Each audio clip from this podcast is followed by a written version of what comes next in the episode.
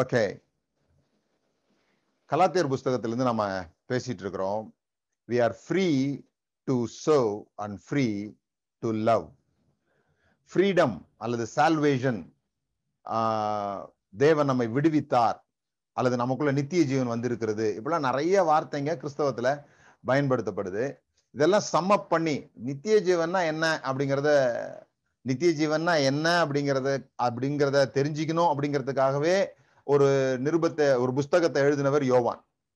நாங்கள் இந்த இந்த அற்புதத்தெல்லாம் நான் வந்து உங்களுக்கு எழுதுறதுக்கு காரணம், இந்த அற்புதமெல்லாம் போதும் நாங்கள் நினைக்கிறதுக்கு காரணம், உலகம் கொள்ள முடியாத அளவு அவர் அற்புதம் செஞ்சிருந்தா கூட இந்த அற்புதம் போதும்னு நினைக்கிறதுக்கு காரணம், இது உங்களுக்கு நித்திய ஜீவனை உண்டாக்கும் அப்படின்னு எழுதின அந்த யோவான் பிறகு அவர் நிருபங்கள் எழுதும் போது அதையே திரும்ப திரும்ப எழுதுறாரு. நித்திய ஜீவன்னா என்ன, உங்களுக்குள்ள நித்திய ஜீவன் வந்துருச்சு, ஆஹ் கர்த்தர் உங்களுக்குள்ள இருக்கிறாருன்னா நீங்க வந்து பெரிய பிசினஸ்ல வெற்றி அடைஞ்சிருவீங்க, அல்லது ஆஹ் உங்க ஊழியம் வந்து பயங்கரமா பெருகிறோம், நீங்க பத்து சர்ச்சு கட்டிடுவீங்க, பத்தாயிரம் பேருக்கு பாஸ்டரா இருப்பீங்க, அதெல்லாம் தான் ஆண்டவர் உங்களோட கூட சேர்ந்து வேலை செய்யறாரு அப்படிங்கிறதுக்கான அடையாளமாக அல்லது நித்திய ஜீவனை பெற்றதற்கு அடையாளமாக அவர் சொல்லாம, சகோதரர்ல அன்பு கூறுறவன் நித்திய ஜீவனுடையவன், சகோதரர்ல அன்பு கூறாதவன் இடத்துல தேவன் நிலைத்தில்லை அப்படின்னு சொல்லி வேற ஒரு காரியத்தை சொல்றாரு. அது அவ்வளவு இம்பார்ட்டண்டா சொல்றாரு.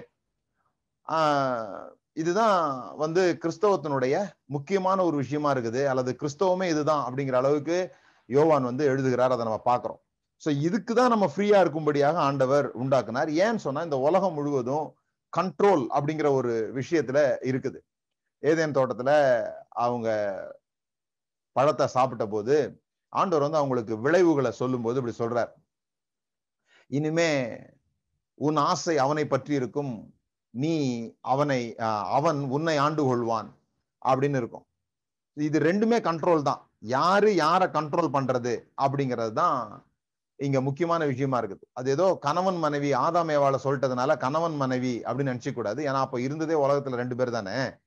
அதனால மொத்தத்துல சொல்றது என்னன்னு சொல்லி சொன்னா, உறவுகள் என்று வரும் பொழுது இங்க கண்ட்ரோல் பண்றதுக்கு தான் நீங்க பாப்பீங்க. உன் ஆசை அவனை பற்றி இருக்கும், அவனை போல ஆக வேண்டும், அவனுக்குள்ள அதிகாரம் எனக்கு இருக்கணும் அப்படி உன் ஆசை இருக்கும். ஆனா அவன் தான் ஆளுகை செய்வான். ஸோ இங்க வந்து ஒரு ஸ்ட்ரகிள், ஒரு struggle for control, struggle for power. அதான் இந்த முழு உலக அரசியலும் முழு உலக பிசினஸும் எல்லாமே எதை நோக்கி இருக்குதுன்னு சொல்லி சொன்னா, ஹூ இஸ் இன் கண்ட்ரோல் அப்படின்னு சொல்லி அதை வைத்துதான் நாம என்ன சொல்றோம், காட் இஸ் இன் கண்ட்ரோல் அப்படின்னு சொல்றோம். தேவன் இந்த உலகத்தை தன்னுடைய கட்டுப்பாட்டில் வைத்திருக்கிறார், அல்லது இந்த உலகத்தை ஒரு பொம்மலாட்டம் போல அவர் நடத்துகிறார். இந்த உலகத்துல நடக்கிறதெல்லாம் அவருக்கு தெரிஞ்சுதான் நடக்குது, அவர் அவரின்றி ஒரு அணுவும் அசையாது. இந்த மாதிரி நிறைய கொள்கை இருக்குது. அதாவது மொத்தத்துல என்ன கருத்துனா, தேவன் வந்து எல்லாரையும் கட்டுப்படுத்தி வைத்திருக்கிறார் அப்படின்னு சொல்லி. ஆனா பைபிள் நீங்க நல்லா படிச்சு பாத்தீங்கன்னு சொல்லி சொன்னா, காட் இஸ் அகைன்ஸ்ட் கண்ட்ரோல். தான் ஒருபோதும் ஒருவரையும் கட்டுப்படுத்த போவதில்லை என்று அவர் தீர்மானித்துட்டாரு. ஏன்னா இந்த கண்ட்ரோல் பண்றது யாருன்னு சொல்லி சொன்னா, இந்த கண்ட்ரோல் பண்ற பர்சன் வந்து பவர்லெஸ்ஸா இருப்பாங்க, வல்லமையற்றவர்களாக, பயம் நிறைந்தவர்களாக, பதட்டம் நிறைந்தவர்களாக இருக்கிறவங்க தான் கண்ட்ரோல் பண்ணணும்னு பார்ப்பாங்க. எல்லாம் தங்களுடைய கட்டுப்பாட்டின் கீழ் இருக்கணும்னு நினைக்கிறவங்க உள்ளத்துக்குள்ளாக பயம் இருக்கும். அப்படிதான் பயம் இந்த உலகத்துக்குள்ள நுழைஞ்ச உடனே ஒருத்தரை ஒருத்தர் கண்ட்ரோல் பண்ணணுன்ற கான்சிக்வன்ஸ் ஆண்டவர் சொல்றார். பயம், வெட்கம், இதெல்லாம் தான் அந்த பழத்தை சாப்பிட்டதனுடைய விளைவு. அந்த விளைவுடைய எக்ஸ்பான்ஷன் ஆண்டவர் சொல்லும் போது சொல்றாரு, இப்ப பயம் கண் இந்த வெக்கம்லாம் வந்துட்டதுனால இனிமே அதை மறைப்பதற்கு நீங்க என்ன பண்ண போறீங்க, ஒருத்தரை ஒருத்தர் கண்ட்ரோல் பண்ணிட்டு இருக்க போறீங்க. நான் பாரு உன்னை கண்ட்ரோல் பண்ணல, நீ உன்னை நான் கண்ட்ரோல் பண்ணணும்னா உன்னை தடுத்திருக்கணும்னா நீ தவறு செய்ய போகும் பொழுது நான் உன்னை தடுத்திருக்க முடியும், ஆனா நான் அதை செய்யல அப்படிங்கறதான் தேவன் அங்க கொடுக்குற ஸ்டேட்மெண்ட். சரி, நான் சொன்ன மாதிரி நீ கேட்கல, கேட்கலன்னா நான் கோச்சிக்கல அப்படிங்கறது ரெண்டாவது ஸ்டேட்மெண்ட். நிறைய நேரம் இந்த சால்வேஷன் விஷயத்தை எப்படி புரிஞ்சுக்கிட்டு இருக்கணும்னு சொன்னா, தேவன் ஏதோ கோபமா இருந்தாரு, ஏசு கிறிஸ்து வந்து தன்னோட ரத்தத்தை சிந்தி அவரை சமாதானப்படுத்தி நம்மோட கூட சேர்த்து வச்சிட்டாருன்னு நினைக்கிறோம். அதாவது ஏசு ரத்தத்தை சிந்தலைன்னு சொல்லி சொன்னா தேவனுடைய கோபம் இன்னைக்கு வரைக்கும் இருந்திருக்கும் அப்படின்றதுதான் நாம இந்த ரோமன் ரோடு சால்வேஷன் அல்லது ரெண்டு அந்த ஒரு பெரிய பிளவு, அந்த இந்த பக்கம் தேவன், இந்த பக்கம் மனிதன், அந்த பக்கம் மனிதனால தேவன் பக்கத்துல போக முடியாமலே இருந்துச்சு. அப்ப நடுவுல சிலுவை வந்து விழுந்த உடனே மனுஷன் வந்து சிலுவையை கிராஸ் பண்ணி தேவன்கிட்ட போறான். இப்பெல்லாம் நீங்க படங்கள் பார்த்துருப்போம். ஆஹ் ஏன்னா அப்படிதான் நம்ம சுவிசேஷத்தை சொல்றோம். தேவன் கோபமா இருந்தார் அல்லது தேவன் மனிதனை வெறுத்து கொண்டிருந்தார். மனிதனை வெறுக்கலன்னா கூட மனிதன் செய்த பாவத்து நிமித்தமாக தேவனுக்கும் மனிதனுக்கும் பெரிய ஒரு பிளவு வந்துருச்சு அப்படின்னு சொல்லிட்டு ஆஹ் சோ தேவன் தோட்டத்துல என்ன ஸ்டேட்மெண்ட் கொடுக்குறாருன்னா, நீ செஞ்சதெல்லாம் எனக்கு தெரியும், ஏதோ ஆதாமே நீ எங்க இருக்கிறாயின்னு கேட்டதுனால கடவுளுக்கு எதுவுமே தெரியாது, அவன் எங்கேயோ ஒளிஞ்சுக்கிட்டான், அவன் வந்து தேடி வர்றாரு, அந்த மாதிரி நம்ம புரிஞ்சுக்கிறோம் பாருங்க. ஆனா தேவன் வந்து ஆதாமே நீ எங்க இருக்கிற அப்படின்னு கேட்கிற அந்த வார்த்தைக்கு அர்த்தம், நீ ஒளிஞ்சிருக்க வேண்டிய அவசியம் இல்லை, ஐ நோ வாட் ஹேப்பன்ட், என்ன நடந்ததுன்னு எனக்கு தெரியும், இப்ப நீ வந்து பயந்து போய் ஒளிஞ்சிருக்கிற, நீ பயப்பட வேணாம், நீ ஒளிஞ்சிருக்க வேணாம், நான் உன்னோடு கூட உறவு கொள்வதற்காக தொடர்ந்து உன்னோட ரிலேஷன்ஷிப்ல இருக்கிறதுக்காக நான் வர்றேன். ஏன்னு சொன்னா நீ என்ன செஞ்சியோ அதை பொறுத்து என்னுடைய உறவை மாற்றிக் கொள்ளுகிற அளவுக்கு நான் பலவீனமானால் கிடையாது. நீ நல்லது செஞ்சா நான் நல்லது செய்யவும், நீ தீமை செஞ்சா நீ தீமை செய்யவும், நீ நீ தவறு செய்யும் போது நான் பதட்டமாயி நானும் தவறு செய்து விடக்கூடிய அளவிற்கு நான் பலவீனமானால் கிடையாது. நான் இப்ப சொன்ன ஸ்டேட்மெண்ட்லயே நிறைய விஷயங்கள் இருக்கு, நீங்க பொறுமையா கவனிச்சீங்கன்னா தெரியும் அது. அதாவது அடுத்தவர்களுடைய பிஹேவியர் நிமித்தமாக நம்முடைய உள்ளம் மாறும் என்றால் நாம் பலவீனமானவர்களாக இருக்கிறோம், நாம் இன்னும் விடுதலை ஆகாதவர்களாக இருக்கிறோம். we are not free to give. நானும் இன்னொரு சகோதரரும் போன வாரத்துல பேசிட்டு இருந்தோம். சில பேர் ரொம்ப கஞ்சத்தனமா இருக்கிறாங்க, அவங்க பணக்காரராக இருக்காங்களே, அப்போ இந்த கொள்கை இருக்கு இல்லையா, கொடுங்கள் அப்பொழுது உங்களுக்கு கொடுக்கப்படும்ட்டு. ஆனா சுத்தி கித்தி பார்த்தா நிறைய கஞ்சமா இருக்கிறவங்க, யாருக்குமே எதுவுமே கொடுக்காதவங்க பணக்காரராக இருக்காங்களே அப்படின்னு அதை பத்தி நாங்க பேசிட்டு இருந்தோம். அப்ப நாங்க இப்படி பேசணும், அதாவது கொடுங்கள் அப்பொழுது உங்களுக்கு கொடுக்கப்படும் சொல்றது பணத்தை குறித்து ஒருபோதும் அங்க சொல்லப்படலை, அது நம்ம காணிக்க வாங்குறதுக்காக சொல்லிக்கலாம். ஏன்னா பணம் தான் எல்லாருடைய வீக் பாயிண்டா இருக்கிறதுனால அதை நம்ம சொல்றோம், அதுல உண்மையும் இருக்குது. ஆனா பணம் கொடுத்தாதான் பணம் வரும்னு கிடையாது, கொடுங்கள் அப்பொழுது கொடுக்கப்படும், நீங்க ஒண்ணு கொடுத்தீங்கன்னா உங்களுக்கு வேற ஒண்ணு கொடுக்கப்படும், எது கொடுத்தோமோ அதுவே நமக்கு திரும்ப கிடைக்கும் அப்படி கிடையாது. அதனால்தான் குறிப்பிட்ட ஒரு விஷயத்த சொல்லல, சிரிப்பை கொடுங்கள் உங்களுக்கு சிரிப்பு கிடைக்கும், பணத்தை கொடுங்கள் உங்களுக்கு பணம் கிடைக்கும், அன்பை கொடுங்கள் உங்களுக்கு அன்பு கிடைக்கும் அப்படி சொல்லல, கொடுங்கள் அப்பொழுது உங்களுக்கு ஆஹ் கொடுக்கப்படும். அப்ப அவன் ஒருவேளை பணத்தை கொடுக்காம இருக்கலாம், கஞ்சத்தனமா இருக்கலாம், ஆனா அவன் வேற எதையோ கொடுத்துருக்கிறான், அவனுடைய வாழ்க்கையில வேற எதையோ கொடுத்ததுனாலதான் அது வேற ஃபார்ம்ல அவனுக்கு பணமாக வந்து சேர்ந்துருக்கிறது அப்படின்றத பத்தி பேசணும். சரி, அது ஒரு பக்கம் இருக்கட்டும். ஆனா நீங்க புரிந்து கொள்ள வேண்டியது, இன்றைய செய்தியில நீங்க புரிந்து கொள்ள வேண்டியது என்ன, தேவன் தொடர்ந்து கொடுக்கிறவரா இருக்கிறார், தொடர்ந்து உறவுல இருக்கிறவரா இருக்கிறார், தொடர்ந்து அவனோட பேச வர்றார். அதுதான் அங்க முக்கியம். நமக்கு அந்த ஏதேன் தோட்டத்துல நடந்த நிகழ்ச்சி வந்து எப்படி கற்பனையில பதிஞ்சிருச்சுன்னு சொல்லி சொன்னா, அவன் பழத்தை சாப்பிட்ட உடனே ஃபர்ஸ்ட் மேல போட்டு அந்த ட்ரெஸ், அதாவது மேல ஒரு க்ளோரி இருந்ததாமா, ஒரு ஒரு ஒரு ஒரு வெளிச்சம் வந்து அவனை மூடிட்டு இருந்ததாமா, அவனுடைய அஹ் நிர்வாணம் தெரியாம மூடி இருந்திருக்குது. அந்த நேரத்துல அந்த பழத்தை அப்படி சாப்பிட்டவனே பாருங்க, பட்டுன்னு அந்த வெளிச்சம் வந்து அவனை விட்டு போயிட்டு அவன் வந்து நிர்வா நிர்வாணம் ஆயிட்டான் அப்படின்லாம் ஒரு ஒரு அபரிதமான கற்பனை வளம் நமக்கு இருக்குது. அந்த டைரக்ஷன்லாம் டைரக்டர்லாம் நமக்குள்ள இருக்கிறாரு, அதனால அப்படிலாம் நமக்கு ஒரு கற்பனை தோன்றி இருக்குது. உடனே அவன் ஓடி போய் ஒளிஞ்சுக்கிட்டான். அப்படி இல்லை, அவன் எப்பவுமே இருக்கிற மாதிரியே தான் இருக்கிறான். அது வரைக்கும் கர்த்தரை நோக்கி பார்த்து கொண்டு இருந்தவன், கர்த்தருடைய உறவுல இருந்தவன், அவர் என்ன சொல்றாரோ அது சரி அப்படின்னு நம்பினவன், ஆஹ் அவனை அவன் நோக்கி பார்க்கவே இல்லை. தன்னை நோக்கி தாங்கிட்ட குறை இருக்கா நிறை இருக்கா அதெல்லாம் பார்க்க அவனுக்கு நேரமே இல்லை. அவன் அவரோடு கூட உலாவுகிறான், அவரோடு கூட இருக்கிறான், அவருடைய ஆஹ் அவரையே நோக்கி பார்க்கிறான். இந்த பழத்தை சாப்பிடுற அன்னைக்குதான் அவன் தன்னை நோக்கி பார்க்கிறான். தன்னை நோக்கி பார்க்கும்போதுதான் முத முறையா ஓ நம்மகிட்ட குறை இருக்கு அப்படின்றது அவனுக்கு தெரியுது. குறை இருக்குன்னு தெரிஞ்ச உடனே இந்த குறைய மறைக்கணும் அப்படின்னு அவன் போய் ஒளிஞ்சுக்கிறான். இந்த குறை என்னமோ ஆண்டவருக்கு அன்னைக்கு முத முத தெரியல, இவனுக்கு அன்னைக்கு முத முத தெரிஞ்சது. ஆண்டவர் அவனை எப்போ அதுக்கு முந்தின நாள் வரும்போது, அதுக்கு முந்தின நாள் வரும்போதெல்லாம் சாயந்தரம் வரும்போது இப்படி இதே ஆதாம தான் பாக்குறாரு. நீ நிர்வாணி என்று உனக்கு அறிவித்தவன் யார்? அதான் கேள்வி. நீ நிர்வாணி ஆயிட்டியா? அடப்பாவி, அது இல்ல ஆச்சரியம் இல்ல ஆண்டவருக்கு. உனக்கு யார் சொன்னது? நான் சொல்லலையே உனக்கு, நான் உன்னை உண்டாக்கும் போது அப்படிதான் உண்டாக்குனேன், ஆனா நான் உனக்கு அப்படி சொல்லல, நீ அதை பார்த்தோன்னு நினைச்சுக்கிட்ட. இவ்வளவு நாள் நான் என்னமோ உன் நிறைவே பார்த்து உன்னை நேசிச்ச மாதிரியும் இன்னைக்கு நீ குறைவாயிட்ட உடனே ஆனா உன்னை நேசிக்காத மாதிரி நீ நினைக்கிற. அப்படி இல்லப்பா, நீ மறைவில் இருக்க வேண்டாம், வா.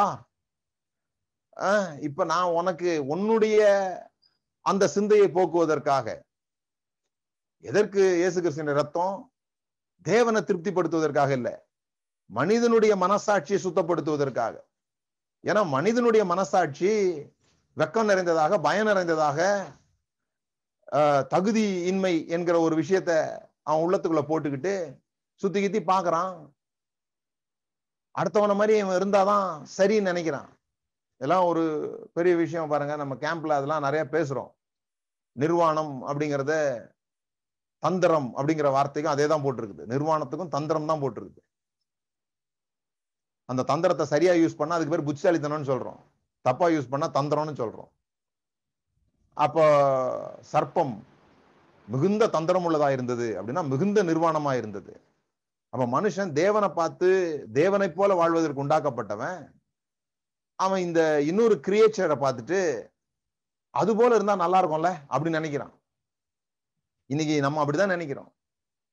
அடுத்தவங்களை பாக்குறோம், பக்கத்துல உள்ளவங்களை பாக்குறோம், யாரையோ ஒருத்தரை பாக்குறோம், பார்த்துட்டு அதை போல வாழணும், அதுதான் வாழ்க்கை போல் இருக்கு. அவங்ககிட்ட இருக்கிறது நம்ம கிட்ட இல்லைன்னா அது ஆசீர்வாதம் இல்லைன்னு நினைக்கிறோம்.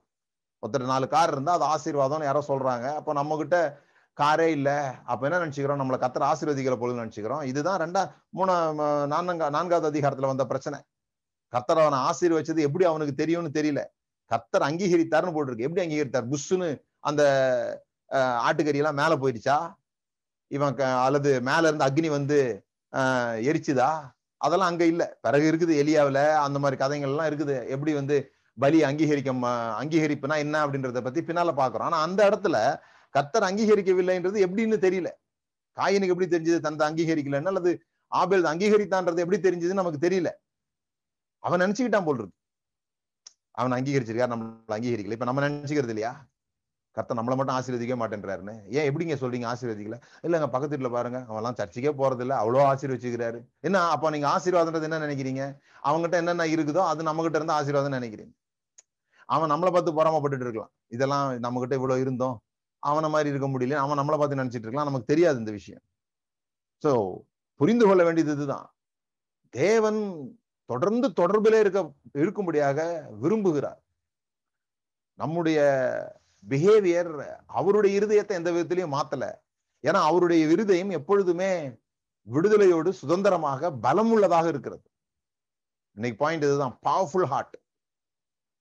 உங்கள் உள்ளத்தில், உங்கள் உள்ளான மனுஷனில் பலனடைந்து, அவருடைய ஆவியினாலே உங்கள் உள்ளான மனுஷனில் பலனடைந்து.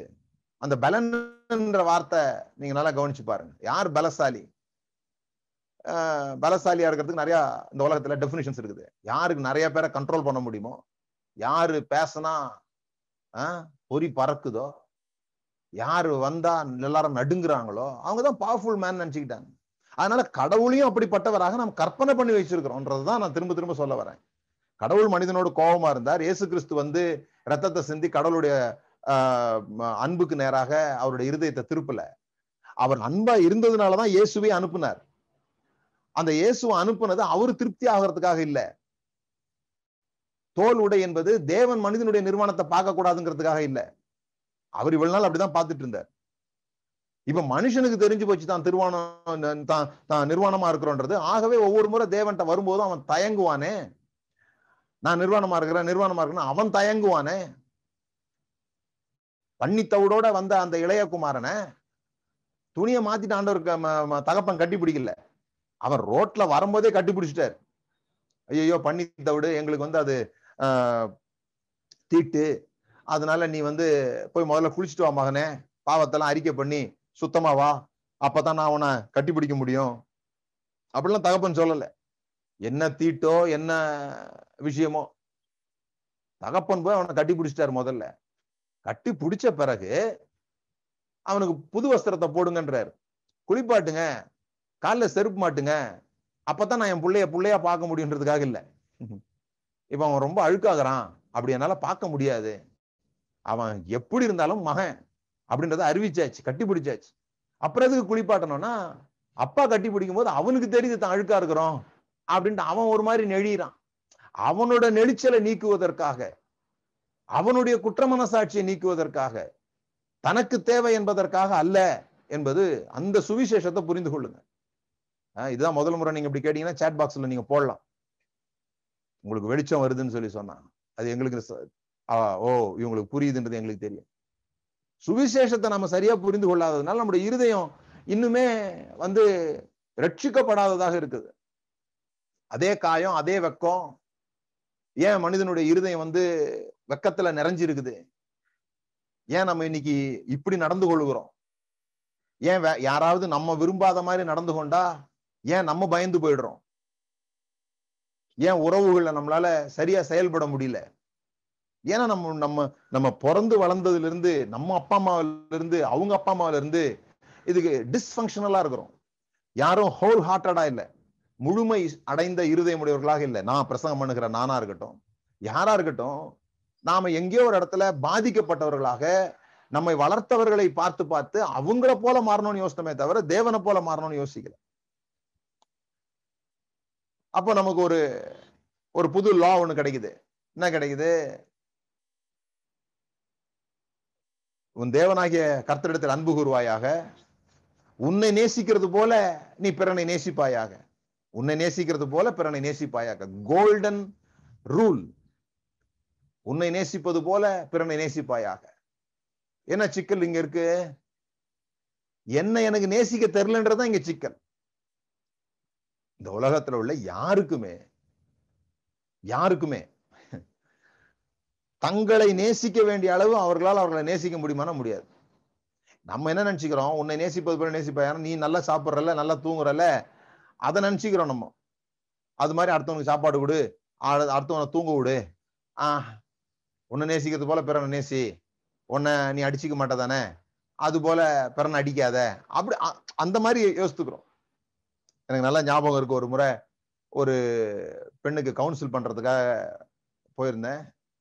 அது வந்து ஒரு பையனை காதலிக்குது. அப்போ அந்த பொண்ணுகிட்ட நான் கேட்டேன், ஏமா அந்த பையனை காதலிச்ச அப்படின்ட்டு. அந்த பொண்ணு சொல்லிச்சு, பதில் சொல்லிச்சு, இல்லைண்ணே ஆஹ் என் பேரை வந்து அவன் கையில பிளேடாலேயே கிழிச்சுக்கிட்டான், பிளேடாலேயே கிழிச்சு எழுதி வச்சிருந்தான். அதெல்லாம் பார்க்கும்போது எனக்கு ரொம்ப மனசு இதாயிடுச்சு அப்படின்னு. அப்ப நான் சொன்னேன், நீ யோசித்து பாத்தியா, அவன் உடம்பையே இந்த துன்பப்படுத்துறவன், அவன் உடம்பையே இந்த கிழி கிழிக்கிறவன் நாளைக்கு திருமணமான பிறகு உன் உடம்ப என்ன கிழி கிழிப்பான்? தன்னையே நேசிக்காதவன், தன்னுடைய உடம்பையே இந்த மாதிரி கூறு போடுறவன் நாளைக்கு அந்த பிளேட் எடுத்து உன் உடம்ப கீற மாட்டானா அப்படின்னு யோசித்தேன். கொஞ்சம் வெளிச்சம் வந்துச்சு அதுக்கு, புரியுதுங்களா? ஏன்னா நம்ம என்ன நினைச்சுக்கிறோம், இந்த நேசிக்கிறது அப்படிங்கிறது இந்த உடம்ப சுத்தமா வச்சுக்கிறது, பாத்துக்கிறது, அது போல மற்றவங்களையும் நேசிக்கணும் போல் இருக்கு அப்படின்னு நினைச்சுக்கிறோம். இல்ல இல்ல அதை விட பெரிய விஷயங்கள் இதெல்லாம். ஒண்ணு நேசிக்கிறது போலன்னா இங்க யாருமே நேசிக்கிறதுனா என்னன்னு தெரிய மாட்டேங்குது. என்ன எங்க அப்பா நேசிச்சாரு, அதுதான் நான் நேசம் நினைச்சேன், அல்லது எங்க அப்பா என்னை அடிச்சாரு, எங்க அப்பா சொன்னாரு நான் அவனை அடிக்கிறது கூட உன் மேல உள்ள அன்புக்கு தாண்டா அப்படின்றாரு. அப்படி சில பேர் சொல்றாங்க, எங்க அப்பா என்ன எங்களை அடிச்சதே கிடையாதுன்னு வச்சுங்க. அப்ப எது அன்பு? அடிக்காம இருக்கிறது அன்பா? அடிச்சது அன்பா? அடிக்காமலே வளர்த்தவங்களை பார்த்து சொல்றாங்க இவங்களை சரியாவே வளர்க்கல, செல்லம் கொடுத்து கெடுத்துட்டாங்க அப்படின்றாங்க. அடிச்சவங்களை பார்த்து சொல்றாங்க பிள்ளைய அடிச்சதுனாலதான் பிள்ளை வந்து இன்னைக்கு ரவுடித்தனம் ஆயிடுச்சு அப்படிங்கிறாங்க. அப்ப என்னதான் செய்யறதுன்னு புரியல ஜனங்களுக்கு. எது நேசம்? எப்படி நேசிக்கிறது? எப்படி எப்படி செய்யறது? கணவன் மனைவி கடையில் அப்படிதான் சொல்றாங்க. கணவன் சொல்றாரு, என்ன பிரதர் எவ்வளவு நேசிக்கிறோம், அதை வாங்கி கொடுக்குறேன், இதை வாங்கி கொடுக்குறேன், கேட்கறதெல்லாம் செய்யறேன், ஒரு வார்த்தை எதிர்த்து பேசுறது கிடையாது, சரி போ ஒழிஞ்சு போன்ட்டு நம்ம பாட்டுக்கு அமைதியா போயிட்டு அப்போ கூட சண்டை போடுறாங்க அப்படின்னு. மனைவி சொல்றாங்க, என்னத்த இந்த மனுஷன் வந்து உட்கார்ந்தா மண்ணு மாதிரி, ஒரு வார்த்தை பேசுறது இல்லை, ஒரு அன்பு காமிக்கிறது இல்லை. அவங்க சொல்றாங்க, இப்ப இதுல என்ன அன்புன்னு தெரியல. நான் என்னில் அன்பு கூற எப்படி நான் எங்க கத்துக்கிட்டேன்? நான் எங்கேயுமே கத்துக்கல, யாரும் சொல்லி தரல. எங்கேயாவது நீங்க படிச்சிருக்கீங்களா? பன்னெண்டாவதுல இல்ல பதினோராவதுல பத்தாவது பரீட்சையில ஏதாவது கேட்டாங்களா? அல்லது ஏதாவது வாத்தியார் போட்டாங்களா அன்பு கூறுகிற வகுப்பு அப்படின்னு போட்டு உன்னையே நீயே எப்படி அன்பு கூறுவதுன்னு சொல்லி கொடுத்தாங்களா? யாருமே நமக்கு எதுவுமே சொல்லி தரல. ஆனா சொல்லிட்டாங்க, உன்னில் அன்பு கூறுவது போல பிறனை அன்பு கூறுனா ஓகே. நான் இப்ப அன்பு கூறுறதுதான் நான். நீங்க நல்லா கவனிச்சு பாருங்க, பிறனில நீங்க எப்படி அன்பு கூறுறதா நினைக்கிறீங்களோ அப்படிதான் நீங்க உங்களை நேசிக்கிறீங்க, அந்த அளவுதான் நீங்க உங்களை நேசிக்கிறீங்க. ஏன்னா இதான் இது இது இது வந்து ஆட்டோமேட்டிக்கா நடக்கிற ஒரு விஷயம். பிறன் இப்ப நீங்க வேற ஒருத்தருக்கு சாப்பாடு வாங்கி கொடுக்குறீங்கன்னா நீங்க நல்லா சாப்பிடணும்னு நினைக்கிறீங்கன்னு அர்த்தம். வேற ஒருத்தர் அடிக்காம நீங்க இருக்கிறீங்கன்னு சொல்லி சொன்னா நீங்க என்ன நினைக்கிறீங்க, நம்ம உடம்புல வலி ஏற்பட்டுற கூடாதுன்னு நினைக்கிறீங்க.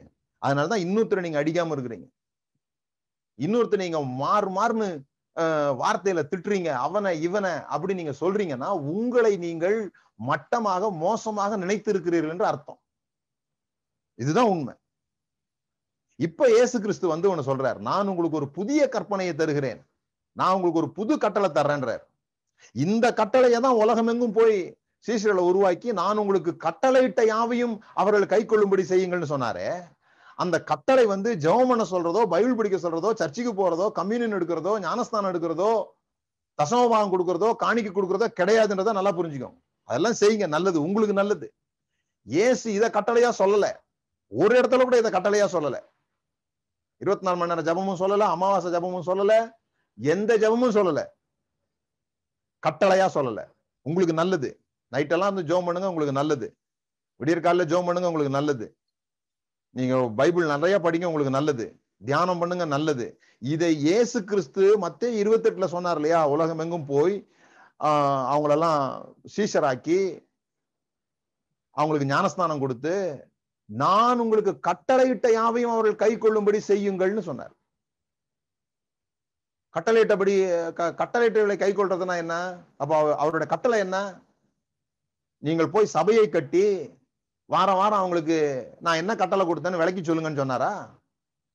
அதெல்லாம் நம்ம இப்ப செஞ்சிட்டு இருக்கிறோம். நம்ம சபையில பேசுறத, வாரம் வாரம் நீங்க பேசுறத கேட்டீங்கன்னா தெரியும் எப்படி ஜெபம் பண்ணணும்னு சொல்லி கொடுக்குறாங்க, எப்படி பரிசுத்தமா வாழணும்னு சொல்லி கொடுக்குறாங்க, இதெல்லாம் சொல்லி கொடுக்குறாங்க. நல்லது. ஆனா ஏசு இந்த கட்டளையை கொடுத்தாரான்னு எங்கேயாவது தேடி பார்த்தா, நான் தேடி பார்த்த வரைக்கும் ஒரே ஒரு கட்டளை தான் கொடுத்தாரு. யோவான் பதிமூணு ப பதிமூணுல சொல்லியிருக்காரு, பதினஞ்சுல சொல்லியிருக்கிறாரு, நான் உங்களுக்கு புதிய கட்டளையை கொடுக்குறேன். அது என்ன கட்டளை? நீ ஒன்னை நேசித்தது போல பிறனை நேசி என்பது பழைய கட்டளை. That is law. அதான் சட்டம். சட்டத்தை எல்லாம் ஒன்னாக்குனா அந்த ஒரு விஷயம் தான் வருது. அப்படிதான் சொல்றான் அந்த இயேசு. கேட்கும்போது நீ பரலோக ராஜ்யத்துக்கு ரொம்ப சமீபமா இருக்கிறன்னு வேற சொல்லிட்டாரு. ஏன்னா அவன் முழு லாவையும் ஒரே ரெண்டு வரியில சொல்லிட்டான். தேவனிடத்தில் அன்பு கூர்வாயாக, பிறனிடத்தில் அன்பு கூர்வாயாக. பிறனிடத்தில் எப்படி அன்பு கூறணும்? உன்னை நீ நேசிக்கிறது போல பிறனிடத்துல நேசிக்கணும். அது உன்னை உன்னை நேசிக்கிறது போலவே நீ தேவனை நேசிக்கணும்னு சொல்ல, உன்னை நேசிக்கிறது போலவே நீ பிறனை நேசிக்கணும், அவ்வளவுதான். ஆனா தேவன்கிட்ட வேற மாதிரி அன்பு கூறணும். ஆனா இவர் புதிய கட்டளை கொண்டு வராரு. என்ன கட்டளை கொண்டு வராரு? நான் உன்னை நான் உங்களில் அன்பா இருந்தது போல நீங்கள் ஒருவரில் ஒருவர் அன்பா இருங்கள். அங்க இந்த இந்த ரைட் ஆங்கிள் இல்ல, அங்க வெறும் இப்படிதான் சொன்னாரு. நீ உன்னில் அன்பா இருக்கிறது போல பிறனை அன்பு கூர்வாயாகன்ற லாவை சொன்னாரு. இங்க கிரேஸ் என்ன சொல்லுதுன்னு சொல்லி சொன்னா, புதிய ஏற்பாட்டுல புதிய உடன்படிக்கையில இருக்கிற ஒரே கட்டளை, புதிய கட்டளை. உலகமெங்கும் உள்ள மக்களுக்கு போய் நம்ம சொல்லிக் கொடுக்க வேண்டிய, கற்பிக்க வேண்டிய, சீஷராக்கி அவர்களுக்கு அஹ் கை கொள்ளும்படி செய்ய வேண்டிய ஒரு வேலை என்ன? அவர் உங்களில் அன்பா இருக்கிறது போல நீங்கள் ஒருவரில் ஒருவர் அன்பா இருங்கள். அப்போ இங்க கற்றுக்கொள்ள வேண்டியது என்ன? அவர் உங்களில் எப்படி அன்பா இருக்கிறார்? இதுதான் கற்றுக்கொள்ள வேண்டிய ஒரு விஷயம். அதான் பவுல் சொல்றாரு எபேசியர் நான்காவது அதிகார இருபதாவது வசனத்துல, நீங்கள் இவ்விதமாய் கிறிஸ்துவை கற்றுக்கொள்ளவில்லையேங்கிறார். இயேசு கிறிஸ்துவ நம்புறது வேற, விசுவாசிக்கிறது வேற, பின்பற்றுகிறது வேற. ஆனா நீங்க கற்றுக்கொள்ளவில்லை, இவ்விதமாய் கிறிஸ்துவை கற்றுக்கொள்ளவில்லை. கிறிஸ்துவிட்ட இருந்து என்ன கற்றுக்கொள்கிறோம், எப்படி நம்ம புதிய மனுஷனா மாறுறோம் அப்படிங்கிறத பின்னால போடுறார். ஆகையால் நீங்கள் ஒரு ஒருவருக்கு ஒரு அவயவங்களா இருக்கிறபடியால், அப்ப ஒருவருக்கு ஒரு அவயவங்கள்ன்றது நமக்கு புரியுதான்றது முதல்ல யோசிக்கணும். நான் கிறிஸ்துவை ஏற்றுக்கொண்டேன் அப்படின்னு சொன்னா, கிறிஸ்து அப்படின்னு சொல்லி சொன்னா, நான் கிறிஸ்தவ கட்சியில சேரல, கிறிஸ்துவை ஏற்றுக்கொண்ட பிறகு இந்த முழு உலகத்தையும் தனக்குள்ளாக வைத்து சிலுவையில ரிகன்சிலியேஷன் பண்ணார், ஒப்புரவாக்கினார். முழு உலகத்தையும், ஒரு மனிதன் இல்ல, முழு உலகத்தையும் ஒப்புரவாக்கினார். அப்ப இன்னைக்கு நான் கிறிஸ்துவுக்குள்ள இருக்கிறேன் அல்லது கிறிஸ்து எனக்குள்ள இருக்கிறாருன்னா நான் வேற யாரையும் செப்பரேட் பண்ணி பார்க்க முடியாது. ஒரு மனிதன் கோவப்படுறான்னா நான் பார்க்கணும் ஃபெலிக்ஸ் கோவப்படுறான்னு தான் பார்க்க முடியும். ஏன்னா அங்கேயும் ஃபெலிக்ஸ் இருக்கிறேன். ஒரு மனுஷன் பிச்சை எடுத்துட்டு இருக்கான், ஃபெலிக்ஸ் பிச்சை எடுத்துட்டு இருக்கிறான்னு பார்க்கணும். ஒரு மனுஷன் பணக்காரனா இருக்கிறான், ஃபெலிக்ஸ் பணக்காரனா இருக்கிறான்னு பார்க்கணும். எல்லாரோடையும் நானும் இருக்கிறேன், இது ஒரு பெரிய விஷயம், இதுக்குள்ள நான் இப்ப போக விரும்பல. பட் ஐடென்டிஃபையிங் வித் ஆல், நமக்கு பிரச்சனை, நம்ம மனைவியோட இன்னும் ஐடென்டிஃபை ஆக முடியல, அதனால அந்த விஷயத்துக்கு நம்ம போல. இப்போ கணவனோட ஐடென்டிஃபை ஆக முடியல, ஒன்னா பார்க்க முடியல, இன்னும் செப்பரேட்டா தான் பாக்குறோம். நாற்பது வருஷம் கழிச்ச பிறகு கூட நம்ம பேசும்போது எங்க குடும்பம் உங்க குடும்பம்னு பேசுறோம் இல்லையா? எங்க குடும்பத்துல அப்படி கிடையாது, இவங்க குடும்பத்துலதான் அப்படின்லாம் பேசுறோம் பாருங்க. அது இன்னுமே சேரல தானே, நம்ம குடும்பம் அதெல்லாம் ரொம்ப கம்மி தானே நம்ம பேசுறது, அது வேற ஒரு நாளைக்கு வச்சுப்போம். ஆனா நீங்க புரிந்து கொள்ள வேண்டியது இதுதான், we all are one. நாம் ஒருவருக்கு ஒரு அவயவங்களா இருக்கிறபடியால் ஒருத்தருக்கு ஒருத்தர் பொய் சொல்லாதீங்க அப்படின்னு போட்டிருக்கு. ஏன்னா இந்த பொய்யெல்லாம் எங்க இருந்து வருதுன்னா வெட்கத்துல பயத்துல இருந்து தான் பொய் வருது இல்லையா? பொய் வருது. எதுக்காக பொய் சொல்றோம்? எதுக்காக பொய் சொல்றோம்? இப்படி சொன்னா சண்டை வந்துடும், இத சொன்னா நம்மளை ஏற்றுக்கொள்ள மாட்டாங்க, இத சொன்னா அவங்க பயங்கரமா ரியாக்ட் பண்ணிடுவாங்க. நான் உண்மையை சொல்லிட்டா அவங்க வந்து பயங்கரமா ரியாக்ட் பண்ணிடுவாங்க, அப்படி ரியாக்ட் பண்ணிட்டா நான் அஃபண்ட் ஆயிடுவேன். ஆனா அன்பு என் இருதயத்துல இருக்குது, நாம புரிந்து கொண்டது போல நான் ஃப்ரீயா இருக்கிறேன், அவங்க எப்படி ரியாக்ட் பண்ணாலும் நான் தொடர்ந்து அன்பா தான் இருக்க போறேன்னு சொல்லி சொன்னா நான் உண்மையை தான் பேசுவேன். உண்மையை பேசுறதுனா என்ன, அதுவும் பார்க்கணும் நம்ம. சோ ஃபர்ஸ்ட் விஷயம், God is not in control. தேவன் இங்க யாரையும் கட்டுப்படுத்துகிறவராக இல்லை. தேவன் நம் ஒவ்வொருவரையும் நம்மை நாமே கட்டுப்படுத்தி கொள்ளும்படி ஆவியை தந்திருக்கிறார். அந்த ஆவியின் கனியில ஒண்ணு இச்சை அடக்கம். மீட்டிங்ல கூட நம்ம இப்படி ஜோம் பண்றத வழக்கம் உண்டு. ஆண்டவரே உங்களுடைய கட்டுப்பாட்டுக்குள்ள இந்த மீட்டிங்கை கொண்டு வாங்க, ஒரு ஜனம் கூட மாம்ச சிந்தையா இருக்கக்கூடாது, எல்லாரும் உங்களுடைய கட்டுப்பாட்டுக்குள்ள வரணும். அவரு அங்கன்னு சொல்லுவாரு, அதெல்லாம் என் வேலை கிடையாது, நான் எதையும் கட்டுப்படுத்துற மாதிரி இல்லை, உன்னை நீயே கட்டுப்படுத்தி கொள்ளும்படி இச்சை அடக்கம் என்கிற கனி உனக்குள்ள உண்டாவதாக. So powerful people control themselves. ஒரு கதை ஒண்ணு வாசித்தேன் நானு. பார்க்ல ஒரு பையனை ஒரு அப்பா கூட்டு போயிருக்காரு, சின்ன பையன், ரொம்ப சின்ன பையன், அவனை கூட்டு போயிருக்காரு. கூட்டு போகும்போது அவரு அந்த பையன் விளையாடுறான், தலைகீழ உழுறான், சறுக்கு மரத்துல ஏறி தன்னைத்தானே அழுக்காக்கிக்கிறான், ஊஞ்சல்ல உட்கார்ந்து ஆடாம அது மேல கம்பியை பிடிச்சி ஏறுறான், பலவிதமான சேஷ்டைகளை அவன் பண்ணிட்டு இருக்கிறான். அப்படி பண்ணும்போது அந்த அப்பா அப்படி சொல்றாரு, Peter keep quiet, Peter this is not the time, Peter be calm, இப்படியே சொல்லினே இருக்கிறார். பீட்டர் அமைதலாரு, பீட்டர் இது அதுக்கான நேரம் இல்லை, பீட்டர் அமைதலாரு, இப்படி சொல்லிட்டே இருக்கிறார். அப்புறம் முடிஞ்சு போகும்போது அந்த பையனை கூப்பிட்டு அவர் போறார். போகும்போது ஆஹா அந்த பக்கத்துல இந்த தகப்பனை பார்த்து கொண்டிருந்த ஒருவர் அவரை கூப்பிட்டு பாராட்டுறார். நான் இது மாதிரி ஒரு பொறுமைசாலியை பார்த்தது இல்லை, இந்த பையன் இவ்வளவு குறும்பு பண்றான், ஆனா நீங்க பீட்டர் அமைதலாரு அமைதலாருன்னு சொல்றீங்களே தவிர அவனை கடிந்து கொள்ளவே இல்லை ஆ அப்படின்றார். உடனே அந்த அப்பா சொன்னார், இல்ல இல்ல பீட்டர்ன்றது என் பேரு, இவ்வளவு நேரம் அடக்கிக்கிட்டு இருந்தது என்ன அப்படிங்கிறார். ஆஹ் அப்போ powerful people control themselves. Powerful people never control others.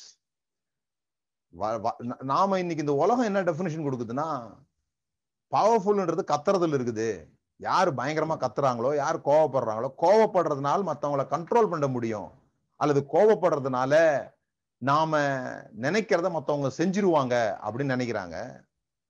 சில சமயத்துல அது நடந்துடும், நடக்கும், ஆனா அது அவர்கள் உள்ளத்திலிருந்து வராததுனால, இந்த கோபத்தினால, கோபத்துக்கு பயந்து, அல்லது இந்த அவர்களுக்கு அது அவர்களுடைய உறவினால் உண்டாகிற லாபத்தை கருதி அவங்க உங்களுக்கு உங்க பேச்ச ஒரு வேலை கேட்டுடலாம்.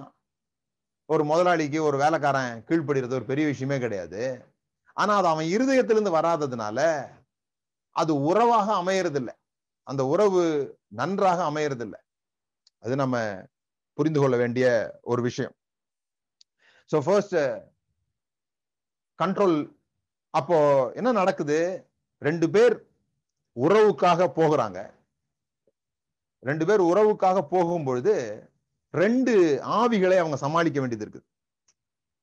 ஸோ ஃபர்ஸ்ட் நீங்க புரிந்து கொள்ள வேண்டியது பவருங்கிறது கண்ட்ரோல்ல இல்லை. ரெண்டாவது புரிந்து கொள்ள வேண்டியது we are created for relationship. நாம் உறவுக்காக உண்டாக்கப்பட்டிருக்கிறோம், அந்த உறவுக்காக தான் போறோம். ஆனா என்ன நடந்துருதுன்னு சொல்லி சொன்னா, அந்த நான் போன வாரம் அதுக்கு முந்தின வாரம் எல்லாம் பேசும்போது சொன்னேன், மேரேஜ் அப்படிங்கிறதுனுடைய நோக்கம் இல்லையா?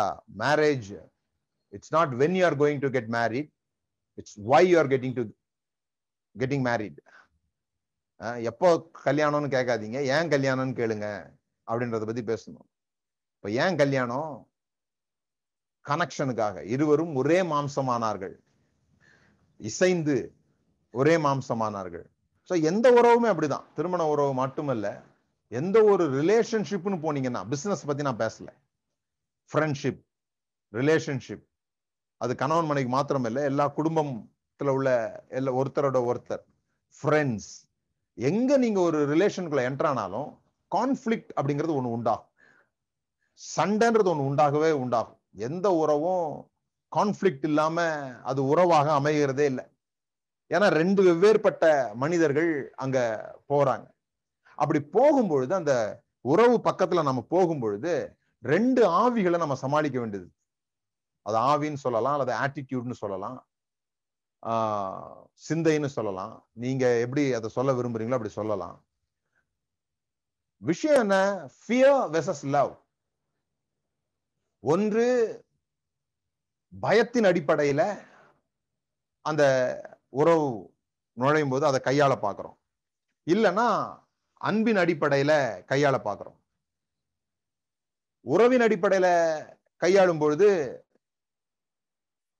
உறவுக்காக போகும்பொழுது இந்த ரெண்டு விஷயத்த நம்ம சந்திக்க வேண்டியது இருக்கு.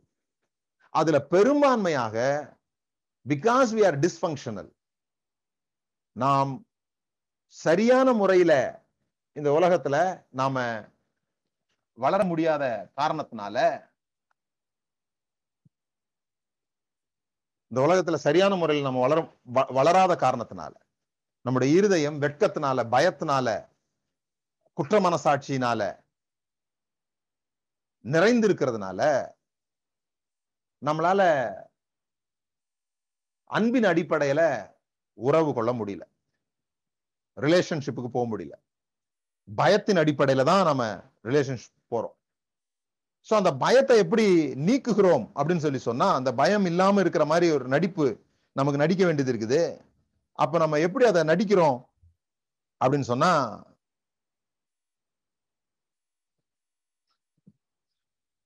நாம வந்து சேஃப் டிஸ்டன்ஸ் கீப் அப் பண்ண பாக்குறோம்.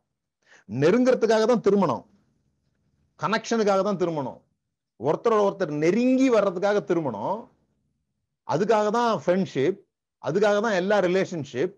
ஆனா என்ன பண்றோம்?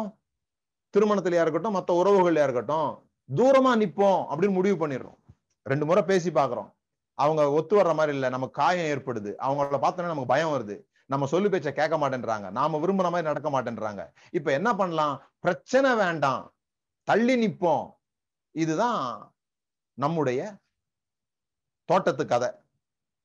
நாம அதனாலதான் என்ன நினைச்சுக்கிட்டோம், ஆண்டவரு ஓ இவன் என் பேச்ச கேட்கல, தோட்டத்தை விட்டு விரட்டுறா, தூரமா நில்லு, இனிமே இயேசு கிறிஸ்துவனை அனுப்பி அவரை நீ ஏற்றுக்கொண்டா நீ என் பக்கத்துல வரலான்னு சொல்லிட்டாருன்னு நினைச்சுன்னு இருக்கிறோம் நம்ம. அதே மாதிரிதான் நம்மளும் வாழணும். என்ன வாழணும்? நமக்கு பிடிக்கலையா ஒருத்தனை, சண்டை போட வேணாங்க, நமக்கு பிடிக்கலையா தூரமா வச்சிருவோம். தூரமா வச்சுட்டு என்னைக்கு நமக்கு ஏத்த மாதிரி அவன் பாக்குறானோ அன்னைக்கு நம்ம போய் சேர்ந்துக்கலாம். ஆஹ் அதாவது அவன் என்னைக்கு ரசிக்கப்படுறானோ, அவன் என்னைக்கு நாம நினைச்ச மாதிரி நடந்து கொள்கிறானோ அன்னைக்கு நாம என்ன பண்ணலாம், ஆஹ் அவனோட கூட உறவு வைத்துக் கொள்ளலாம் அப்படின்னு நினைக்கிறோம். அது ரொம்ப பெரிய தப்பு. பாருங்க, எனக்கு தெரிந்த ஒரு ஒரு ஃபேமிலி நான் பார்த்தேன், பனிரெண்டு வருஷமா கணவனும் மனைவியும் பேசலைங்க. பனிரெண்டு வருஷமா ஒரே வீட்டுல தான் இருக்காங்க. மற்றதெல்லாம் சமைக்கிறது அவங்க சமைச்சிருவாங்க, ஆஹ் எல்லாமே நடக்குது, ஆனா பேச்சுவார்த்தை மட்டும் இல்லை. பன்னெண்டு வருஷமா டிவோர்ஸ் பண்ணல, ஒரே வீட்டுல வாழ்றாங்க, எல்லாம் இருக்குது. ஆச்சரியமா இருக்குது தானே? ஒருவேளை உங்களுக்கு ஆச்சரியமா இல்லையோ, என்ன பிரதர் பன்னெண்டு வருஷம் நாங்க பதினெட்டு வருஷமாவே அப்படிதான் இருக்கிறோம் அப்படின்னு சில பேர் சொல்றாங்க பொழுது. ஆஹ் என்னன்னா பேசினா சண்டை வந்துருது. அப்ப சண்டையை தவிர்க்கிறது எப்படி? இப்ப பிள்ளைங்க மூலமா பேசிக்கிறாங்க. ஆஹ் பிள்ளைங்க மூலமா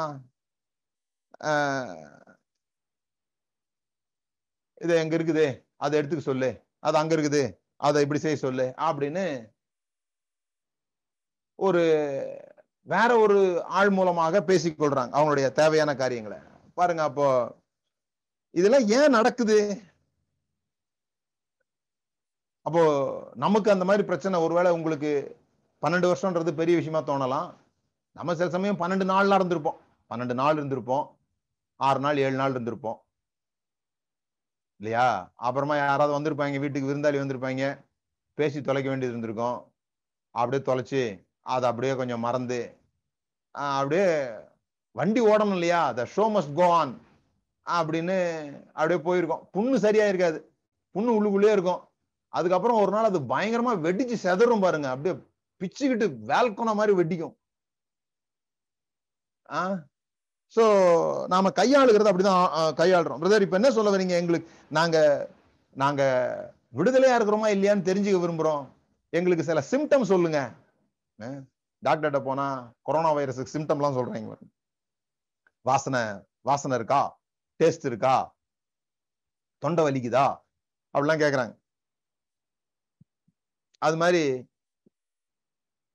நம்ம அடிமையா இருக்கிறோமா அல்லது பயத்துல நிறைஞ்சிருக்கிறோமா அப்படிங்கிறத நம்ம எப்படி தெரிஞ்சுக்கலாம்? Symptoms. Are you getting irritation always? எல்லாத்தையும் இரிட்டேட் இரிட்டேட் ஆகுறீங்களா? எல்லாத்துக்கும் இரிட்டேட் ஆகுறீங்களா? அதான் ஃபர்ஸ்ட் சிம்டம். இரிட்டேஷனாவே இருப்பாங்க. அப்படி இரிட்டேஷனா இருக்கிறது. பிறகு செல்ஃப் பிட்டி. செல்ஃப் பிட்டினா சுய பரிதாபம். எனக்கு மாத்திரம் ஏன் தான் அப்படி நடக்குதோ, யாருமே என்னை நேசிக்க மாட்டேன்றாங்க, நான் செய்யறது விளங்க மாட்டேங்குது அப்படின்னு சுய பரிதாப பாட்டு பாடுறவங்க. இவங்கெல்லாம் உள்ளத்துக்குள்ள எப்படி இருக்காங்கன்னா வெட்கம், காயம், கசப்பு. சில பேருக்கு கசப்பால நிறைஞ்சிருப்பாங்க, சில பேர் வெட்கத்தால நிறைஞ்சிருப்பாங்க. ஏதோ ஒரு காயம், புண்பட்ட இருதயம், இதெல்லாம். அது அடிக்கடி இரிட்டேஷன் ஆகுது. செல்ஃப் பிட்டி, கோபம், மனத்தாங்கல். மனத்தாங்கல் அடிக்கடி மூஞ்ச தூக்கிக்கிறது. தமிழ்ல சொல்றேன் நான், மூஞ்ச தூக்கிக்கிறது. ஆஹ் அப்புறம் வந்து முக்கியமா வேற வேற அர்த்தம் கொடுக்கறது. அதாவது அவங்க வந்து எப்படி இருக்கீங்கன்னு தான் கேட்டிருப்பாங்க. எப்படி இருக்கீங்க, நல்லா இருக்கீங்களான்னு கேட்டிருப்பாங்க. அது பாத்தீங்களா, கேட்கும் போது பாத்தீங்களா எப்படி இருக்கீங்க அப்படி கேட்கறாங்க பாருங்க. ஆஹ் அந்த கண்ணு பாத்தீங்களா எப்படி மேல போச்சுன்னு. ஆஹ் இது இது மாதிரி பாத்துருக்கீங்களா நீங்க? அப்படியே நமக்கு மண்டை பிச்சுக்கிற மாதிரி இருக்கும். எப்படா இப்படி ஒரு அர்த்தம் கொடுக்க முடியுது அப்படின்ற மாதிரி இருக்கும். எப்படி இருக்கீங்கன்னு தானே கேட்டாங்க அப்படின்னா இவங்க அந்த மூக்கு எப்படி போச்சு, இந்த புருவம் எப்படி வளைஞ்சுது, கேட்கும்போது பாத்தீங்களா அப்படி எப்படி இருக்கீங்க. எப்படி நம்ம நல்லா இருக்க கூடாதாமா? ஆஹ் நீ நீ என்ன நல்லா இருந்துட்டியா அப்படி அப்படி கேக்குறாங்களாமா. ஐயோ கடவுளே.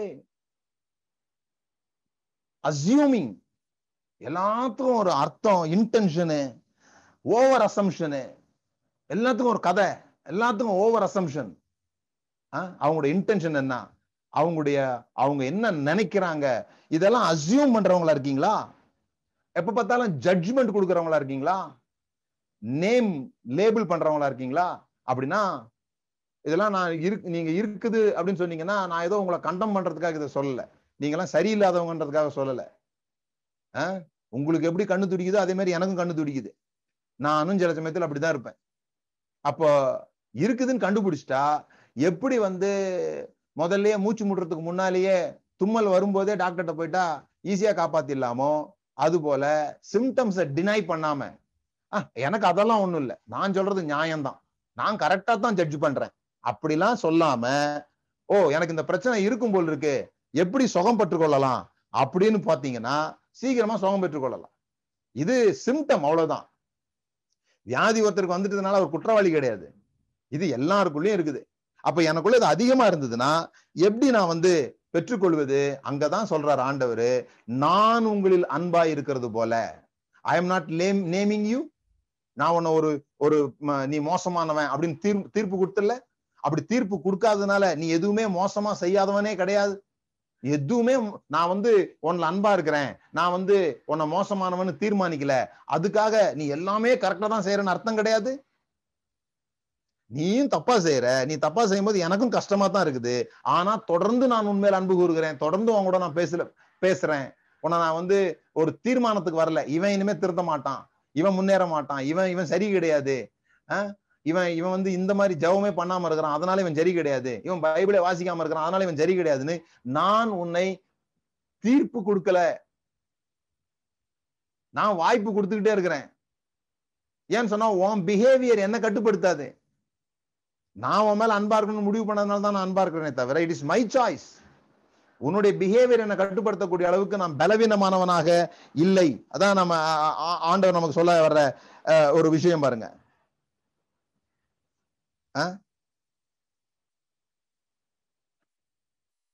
அப்படி இல்லாத போது என்ன பண்ணிடுறோம், அந்த அன்பை வாங்குவதற்காகவோ அல்லது அந்த அன்பை பாதுகாத்துக்கிறதுக்காகவோ பொய் சொல்ல வேண்டிய கட்டாயத்துக்கு போறோம். ஏன்னா அவங்க அவங்க எப்படி ரியாக்ட் பண்ணுவாங்களோ தெரியலையே அப்படின்னு சொல்லிட்டு அப்ப நம்ம பொய் சொன்னோம்னா அவங்களும் சில சமயம் நம்பிடுறாங்க. அவங்களும் சில சமயம் பொய் சொல்றது, இப்போ கணவன் வர்றாரு, மனைவி ஒரு விஷயம் கேட்கறாங்க, அவர் சமாளிக்கிறாரு, ஐயோ இப்ப சொன்னா கத்துவால ஹிஸ்டீரியா ஆயிடுமே, ப்ரெஷர் கூடிடுமே, அதனால நம்ம கொஞ்சம் வேற மாதிரி சொல்லுவோம் அப்படின்னு சொல்லிட்டு கொஞ்சம் அதை வந்து பச்சை பொய்யா இல்லாம வெள்ளை பொய்யா மஞ்ச பொய்யா கொஞ்சம் தண்ணி தெளிச்சு வேற மாதிரி ஒரு பொய்ய சொல்லுவோம் அப்படின்னு சொல்லிடுறாரு. சொன்ன உடனே மனைவியும் ஏத்துக்கிட்டாங்க, ஆமா நீங்க அவர் சொல்றத நம்பிட்டாங்கன்னு வச்சுப்போமே, நம்பின உடனே ரெண்டு பேரும் கட்டி பிடிக்கிறாங்க. ஆஹ் நம்பிட்டாரு, இவருக்கு கண்ணெல்லாம் இப்படி போவோம், இன்னைக்கு நம்ம என்ன பண்ணிட்டோம் ஏமாத்திட்டோம் போல் இருக்கு அப்படின்ட்டு. ஆனா என்ன நடக்குதுன்னா, நீங்க அவங்கள ஏமாத்திட்டீங்க, அவங்கள நம்ப வச்சிட்டீங்க, ஆனா உங்களுக்குள்ள நீங்க பாத்தீங்கன்னா நீங்க அன்பு கூறப்பட்டதை உணர முடியாது. ஏன்னா நீங்க ஏமாத்தி கொஞ்ச நேரத்துக்கு அதை அணைச்சு வச்சிருக்கீங்க உங்களுக்கு தெரியுமே தவிர, இதை சொன்னதுனாலதான் அவங்க உங்களுடைய போலித்தன்மையை தான் இப்ப கட்டி பிடிக்கிறாங்களே தவிர, உங்களுடைய உண்மை தெரிஞ்சா உதறிடுவாங்கன்ற உதறல் நமக்குள்ள இருந்துகிட்டே இருக்கும். அப்ப நம்மள நாமளே அன்பு கூறுகிற அந்த நிகழ்ச்சி இங்க நடக்காம போகுது, நம்ம அன்பு கூறப்பட்டிருக்கிறோன்ற உணர்வு நம்மளால முடியாம போகுது. விளங்கிக்கிட்டீங்களா நான் சொல்றது? இந்த ஒரு விஷயம் விளங்கிக்கிட்டீங்கன்னா இன்றைய பிரசங்கம் போதுமானதா இருக்கும். பயத்தினாலையும் வெக்கத்தினாலையும் ஏற்றுக்கொள்ள பணம் தூக்கி போட்டுருவாங்க. ஆஹ் சில பேர்லாம் சொல்லுவாங்க பிரிஞ்சு போயிடுவாங்க பிரதர், பிரிஞ்சு போயிடுவாங்க, உதறிட்டு போயிடுவாங்க, அதை காப்பாத்துறதுக்காக தான் நாங்க இப்படி சொல்லிட்டு இருக்கிறோம். இப்படி சொல்லி சொல்லி கொஞ்ச நாள் கழிச்ச பிறகு என்ன பிரதர் எவ்வளவு சமாளிச்சு பார்த்தோம் பிரதர், முடியல பிரிஞ்சு போயிட்டாங்கன்றவங்க. ஏன்னா இது ஒரு சைக்கிள், இது நாம தப்பு பண்ணவே கூடாதுன்னு நினைக்கிற ஒரு வம்பான ஒரு மனநிலை. ஆஹ் அது எப்ப சுகமாகும், நீங்க தப்பு பண்ணி மறைக்கும் போது இல்ல, தப்பு பண்ணி மாட்டிக்கும் போது சுகமாகுது வாய்ப்பு இருக்குது. Don't fight fear. பயத்தோடு கூட போராடாதீங்க. அன்பு உள்ளத்துக்குள்ள வரும்பொழுது பயமானது ஓடி போகிறது. பயமும் அன்பும் கோ எக்ஸிஸ்ட் பண்ண முடியாது. ஒரே ஆஹ் ஒரே வீட்டுல அது ரெண்டும் வாழ முடியாது. ஒண்ணு பயம் இருக்கும், இல்லைன்னா அன்பு இருக்கும். ஆனா நம்ம நிறைய நேரத்துல பயத்தினாலதான் பயத்துலதான் வாழ்ந்துட்டு இருக்கிறோம். சில பேர் இப்படி கூட கேட்கறாங்க, தொடர்ந்து அவங்க என்ன வேணா செய்வாங்க, அன்பு அன்புன்னு போனோம், அப்ப நம்ம என்ன கேனையா இழிச்ச வாயின்னு எழுதி ஒட்டியிருக்கா அப்படிம்பாங்க.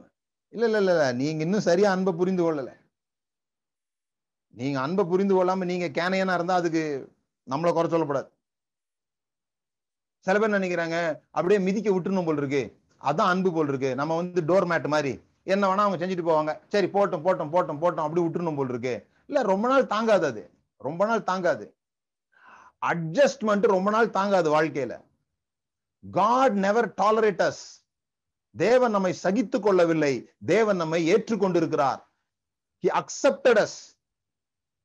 அவருக்கு ஏதோ நம்ம வாய்க்குள்ள மாட்டின முள்ளு மாதிரி கிடையாது.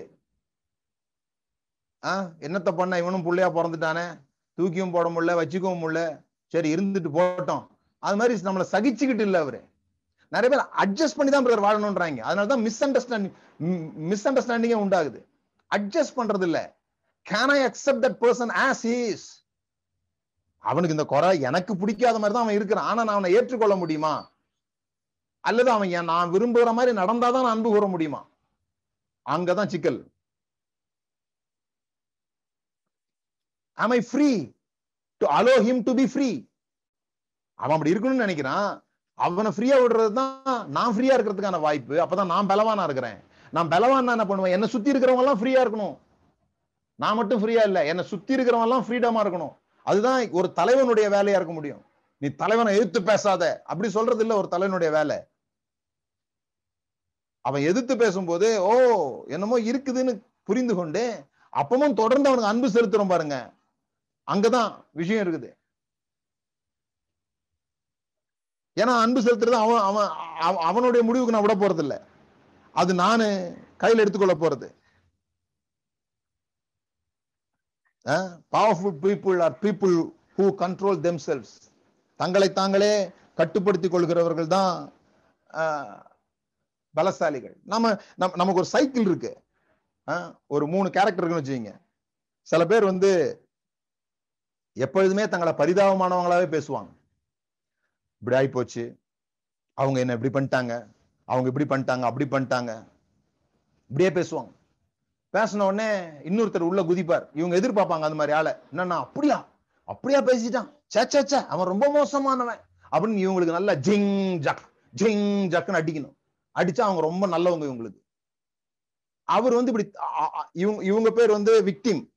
அவர் வந்து இவர் வந்து கதையில வந்து விக்டிம். விக்டிமுக்கு எப்பவுமே ஒரு வில்லன் தேவை.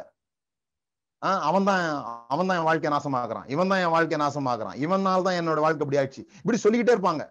அப்போ காப்பாத்துற ஒருத்தர் தேவை. அவரு ஒரு ரட்சகர், அவர் இறங்கிடுவார். அவர் இறங்கிட்டு அப்படியே சொன்னான், சச்சா அவன் ரொம்ப மோசமானவன், அவன மாதிரி ஆள நான் பார்த்ததே இல்லை அப்படின்னு இவங்க இவங்க மனசை ஆறுதல் படுத்துறாங்களாமா. இவங்க மனசை ஆறுதல் படுத்தி ஆறுதல் படுத்தி பேசுறோம்னு சொல்லிட்டு அவங்களுக்கு ஏத்த மாதிரி பேசுறாங்களாம். இல்ல இல்ல நீங்க ஏத்த மாதிரி எல்லாம் பேசல, அப்படி ஏத்த மாதிரி பேசலாம் உங்களை அவங்க வெறுத்துருவாங்க, அதுக்காக நீங்க ஜால்ரா போட்டுட்டு இருக்கீங்க அவ்வளவுதான்.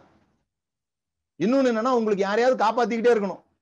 ஏன்னா நீங்க அது உங்க அழைப்பா நினைப்பீங்க, யாருக்காவது ஆறுதல் சொல்லணும், யாரையாவது காப்பாத்தணும். தேவையில்லாத ஆணியை புடுங்குவாங்க. தேர் பவர்லெஸ் பீப்புள். எப்ப பார்த்தாலும் யாருக்காவது புத்தி சொல்லணும், யாருக்காவது உதவி செய்யணும்னு நினைச்சுக்கிட்டே இருந்தீங்கன்னா நீங்க வந்து பவர்லெஸ் பீப்புள்.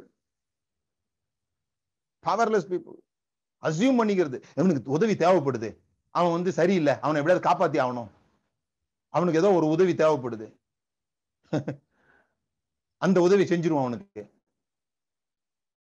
குடும்பத்துல அந்த உறவுகள் எல்லாம் பாருங்க, அவங்க ஏதோ கஷ்டத்துல இருக்காங்க, போய் அவங்களுக்கு உதவி செஞ்சிருவோம். கேட்காமலே போய் உதவி செய்யறது என்னத்துக்குறான்னு பார்த்தா அப்படியாவது தன்னை தன்னை நாலு பேர் புகழ மாட்டாங்களா, தனக்குள்ள இருக்கிற ஒரு விஷயம் அதுன்னு சொல்றேன் நான். ஏசு கிறிஸ்து போய் கண்ணு தெரியாதவனை பார்த்து கேட்கிறார், உனக்கு நான் என்னப்பா செய்யணும்னு கேட்கிறார். இதை விட வேற ஒரு வேற ஒரு என்ன சொல்றது, அதை பேதுரு பார்த்திருப்பான்ல, அப்படியே பக்கத்துல சீசர்லாம் பார்த்திருப்பாங்க. இவருக்கு இவருக்கு கண்ணு தெரியுமா தெரியாதா, ஒரு கண்ணு தெரியாதவன் முன்னால வந்து நின்று எங்களுக்கு உதவுங்கன்றான். அவனை போயிட்டு ஏன்பா அவனுக்கு நான் என்ன செய்யணும்னு நீ நினைக்கிற அப்படின்னு கேட்கறீங்க. ஆச்சரியமான விஷயம் தானே. ஏன் என்ன ஏன் அப்படி கேட்கிறாரு அவரு? கிறிஸ்துவை நீங்க எப்படி கற்றுக்கொள்கிறீங்க?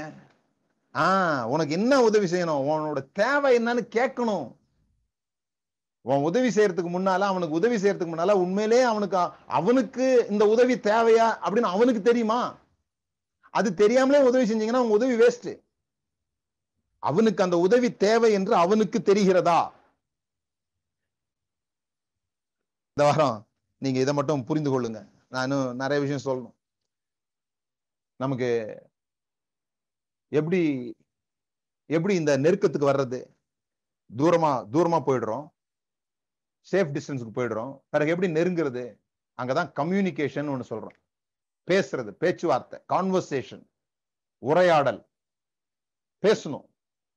பேசும்போது பொய் பேசக்கூடாது. பேசும்போது அவங்கள திருப்திப்படுத்துறதுக்காக சில காரியங்களை பேசக்கூடாது, அது ஒரு வகையான பொய். அப்ப எப்படிதான் பேசுறது, அதெல்லாம் தான் கத்துக்கணும். நான் இந்த பிகின் அட்டன் பண்ணவங்களுக்கு எப்படி கான்வர்சேஷன் பண்ணணும் அப்படின்னு சொல்லிட்டு ஆறு வாரமோ எட்டு வாரமோ ஒரு பாடம் நடத்தினேன். அதையும் தொடர்ந்து நான் நடத்த போறேன். அதையும் தொடர்ந்து சண்டேஸ்ல பேச போறேன், எப்படி இந்த கான்வர்சேஷன் இருக்கணும் அப்படின்னு சொல்லிட்டு. Are we judging people? எப்ப பார்த்தாலும் அடுத்தவங்களை குறை சொல்லி அடுத்தவங்க அடுத்தவங்க தவறாகவும் நாம சரியாகவும் நினைச்சுக்கிறோமா? அல்லது எப்ப பார்த்தாலும் கோபம் அதிகமா வந்துடுதா? எப்ப பார்த்தாலும் ஒரு வருத்தமான நிலைமையிலே இருக்கிறோமா? உலகம் நமக்கு விரோதமா இருக்கிற மாதிரி நமக்கு ஒரு எண்ணம் வருதா? இப்பெல்லாம் இருந்ததுன்னா நீங்க கவனிக்க வேண்டியது, we are having some some hurts in our hearts. ஏதோ விதத்தில் நாம் எங்கேயோ எதையோ காப்பி அடிச்சிருக்கிறோம், எங்கேயோ யாரையோ பார்த்து வளர்ந்துருக்கிறோம், ஏதோ ஒரு விதத்துல நாம் பாதிக்கப்பட்டு அதை உண்மை நம்பி இருக்கிறோம். அதனால அடுத்தவங்களுடைய பிஹேவியர் நமக்கு ரொம்ப முக்கியமா தோணுது. நம்ம நம்மளை கவனிக்கிறத விட அடுத்தவங்களை கவனிக்கிற நேரத்தை ரொம்ப ஸ்பெண்ட் பண்றோம். ஸோ அது மாதிரிலாம் இருந்ததுன்னா நாம் இதயத்துல சுகத்தை பெற பெற்றுக்கொள்ள ஆசைப்படணும். நமக்கு முதல்ல பிரச்சனை இருக்குதுன்றது தெரியணும், அந்த பிரச்சனையை தீர்த்து கொள்ள முயற்சி பண்ணணும். மற்ற காரியங்கள் நான் வர்ற வாரத்துல பேசுறேன். am I free? அதான் கேள்வி. நான் விடுதலையா இருக்கிறேனா? அடுத்தவருடைய பிஹேவியர் என்னை தாக்குது தாக்குகிறதா? என்னுடைய எண்ண ஓட்டத்தை மாற்றுகிறதா? ஒருத்தர் ஒரு மாதிரி நடந்துட்டதுனால நான் ஒரு மேல வச்சிருந்த கருத்து எனக்கு மாறி மாறி வருதா? அல்லது நான் எல்லாரையும் நல்லவங்கன்னு நினைக்கணும்னு முடிவு பண்ணிட்டேன், ஆகவே அவங்களுடைய பிஹேவியர் எனக்கு, அவங்க எப்படி கத்தினாலும் சரி நல்லா இருந்தாலும் சரி நான் அன்பு கூற போறேன். இது ரொம்ப முக்கியம். கண்களை மூடி நாம ஜெபம் பண்ணுவோம். சில விஷயங்கள் ஏற்றுக்கொள்வதற்கு கொஞ்சம் கடினமானது மாதிரி தெரியும், ஆனா நிச்சயமா நான் நினைக்கிறேன் இந்த நாள்ல ஏதோ ஒரு சில விஷயங்கள் சில பேருக்கு புரிந்திருக்கிறது நான் விசுவாசிக்கிறேன். பல சமயங்கள்ல உங்களுடைய என்னுடைய இருதயங்கள் உடைக்கப்பட்ட இருதயம், broken heart. நான் வளர்ந்த விதத்துல, நான் பாதிக்கப்பட்ட விதங்கள்ல, நான் வறுமையில இருந்திருந்தா, அல்லது என்னை யாராவது அபியூஸ் பண்ணியிருந்தா, அல்லது சில சமயங்கள்ல வீட்டில் உள்ளவங்க என்னை நல்லா வளர்க்குறதா நினைச்சு வெளியே நிறுத்தியிருப்பாங்க, பயத்துக்குள்ள போயிருப்பேன். நிறைய விஷயங்கள் நமக்கு தெரியாம நடந்திருக்கும், சின்ன வயதுகளை நடந்திருக்கும். அதெல்லாம் உள்ளுக்குள்ள ஒரு வெட்கமாக, அதுக்கு அதோட கூட நம்ம மதத்துக்குள்ள வந்துடுறோம். இந்த மதத்துல வரும்போது கடவுளையும் அப்படிதான் நம்ம காமிச்சிட்டாங்க. எப்படி நம்முடைய பெற்றோர்கள் இருந்தார்களோ, எப்படி நம்முடைய வாத்தியார் இருந்தாரோ, எப்படி நம்முடைய சமுதாயத்துல அதிகாரம் படைத்தவர்கள் இருந்தார்களோ, அப்படிதான் கடவுளும் கூட வேலை செய்யறாரு. நம்மளை வெட்கப்படுத்தி விட்டுறாரு, சரியா இல்லைன்னா கோச்சிப்பாரு, சரியா பேச மாட்டாரு, நீ ஏதோ தினந்தோறும் பைபிள் வாசிக்கல அதனாலதான் அவர் ஆசீர்வதிக்க மாட்டேன்றாரு. இந்த மாதிரிலாம் கண்டதையும் பேசி கடவுளை பற்றிய ஒரு தவறான கருத்து உள்ளுக்குள்ள வந்ததுனால இன்னும் ஷேம் நமக்கு வந்துருது, இன்னும் பயங்கரமா ஹார்ட் வந்து புரோக் ஆயிடுது. அப்போ நாம என்ன நினைச்சுக்கிறோம், நமக்கு அன்பை பத்தி வேற தப்பான எண்ணம் இருக்குது. அன்புன்றது ஒரு பொருள் மாதிரி நினைச்சுக்கிறோம், அதனாலதான் கூடுது குறையுதுன்னுலாம் சொல்றோம். அன்பு மிந்தி இருந்துச்சு இப்ப இல்ல அப்படின்லாம் சொல்றோம். இல்ல, லவ் இஸ் ஆக்ஷன் வேர்டு. இன்னும் சொல்ல போனா பழைய பைபிள்ல சேரிட்டின்னு போட்டிருக்கான், அன்புன்ற வார்த்தை தர்மம்னு போட்டிருக்கான். ஒண்ணு கொரிந்தியர் பதிமூணுல தர்மம்னா கொடுக்கறது தானே. அப்ப அன்பு வந்து ஒரு காரியத்தை செய்யாம அதை வெளிப்படுத்த முடியாதுன்னு சொல்றாங்க.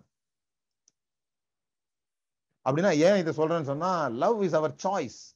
நான் அன்பு கூற வேண்டுமா வேண்டாமா என்பது என்னுடைய தீர்மானம். நான் அன்பு கூறணும்னு தான் நினைச்சேன், ஆனா அவங்க வந்து சரியா நடந்துக்கல, நான் எவ்வளவுதான் அன்பு கூறுறது, அவங்க சரியா நடந்துக்காதனால இப்ப நான் மாத்திக்கிட்டேன் அப்படின்னா அதுக்கு பேர் அன்பு கிடையாதுன்னு சொல்றேன். அன்பு கிடையாதுன்றத விட I am not free, I am slave to them. அவங்க தான் என்னுடைய எஜமானா மாறிட்டாங்க, அவருடைய நடக்கை என்னை கட்டுப்படுத்துகிறது அப்படின்னா அவங்க எஜமானா மாறிட்டாங்க. அப்படி யாருக்குமே நான் அந்த வாய்ப்பை கொடுக்க போறதில்லை அப்படின்றதான் இன்றைய தீர்மானமா இருக்கும்.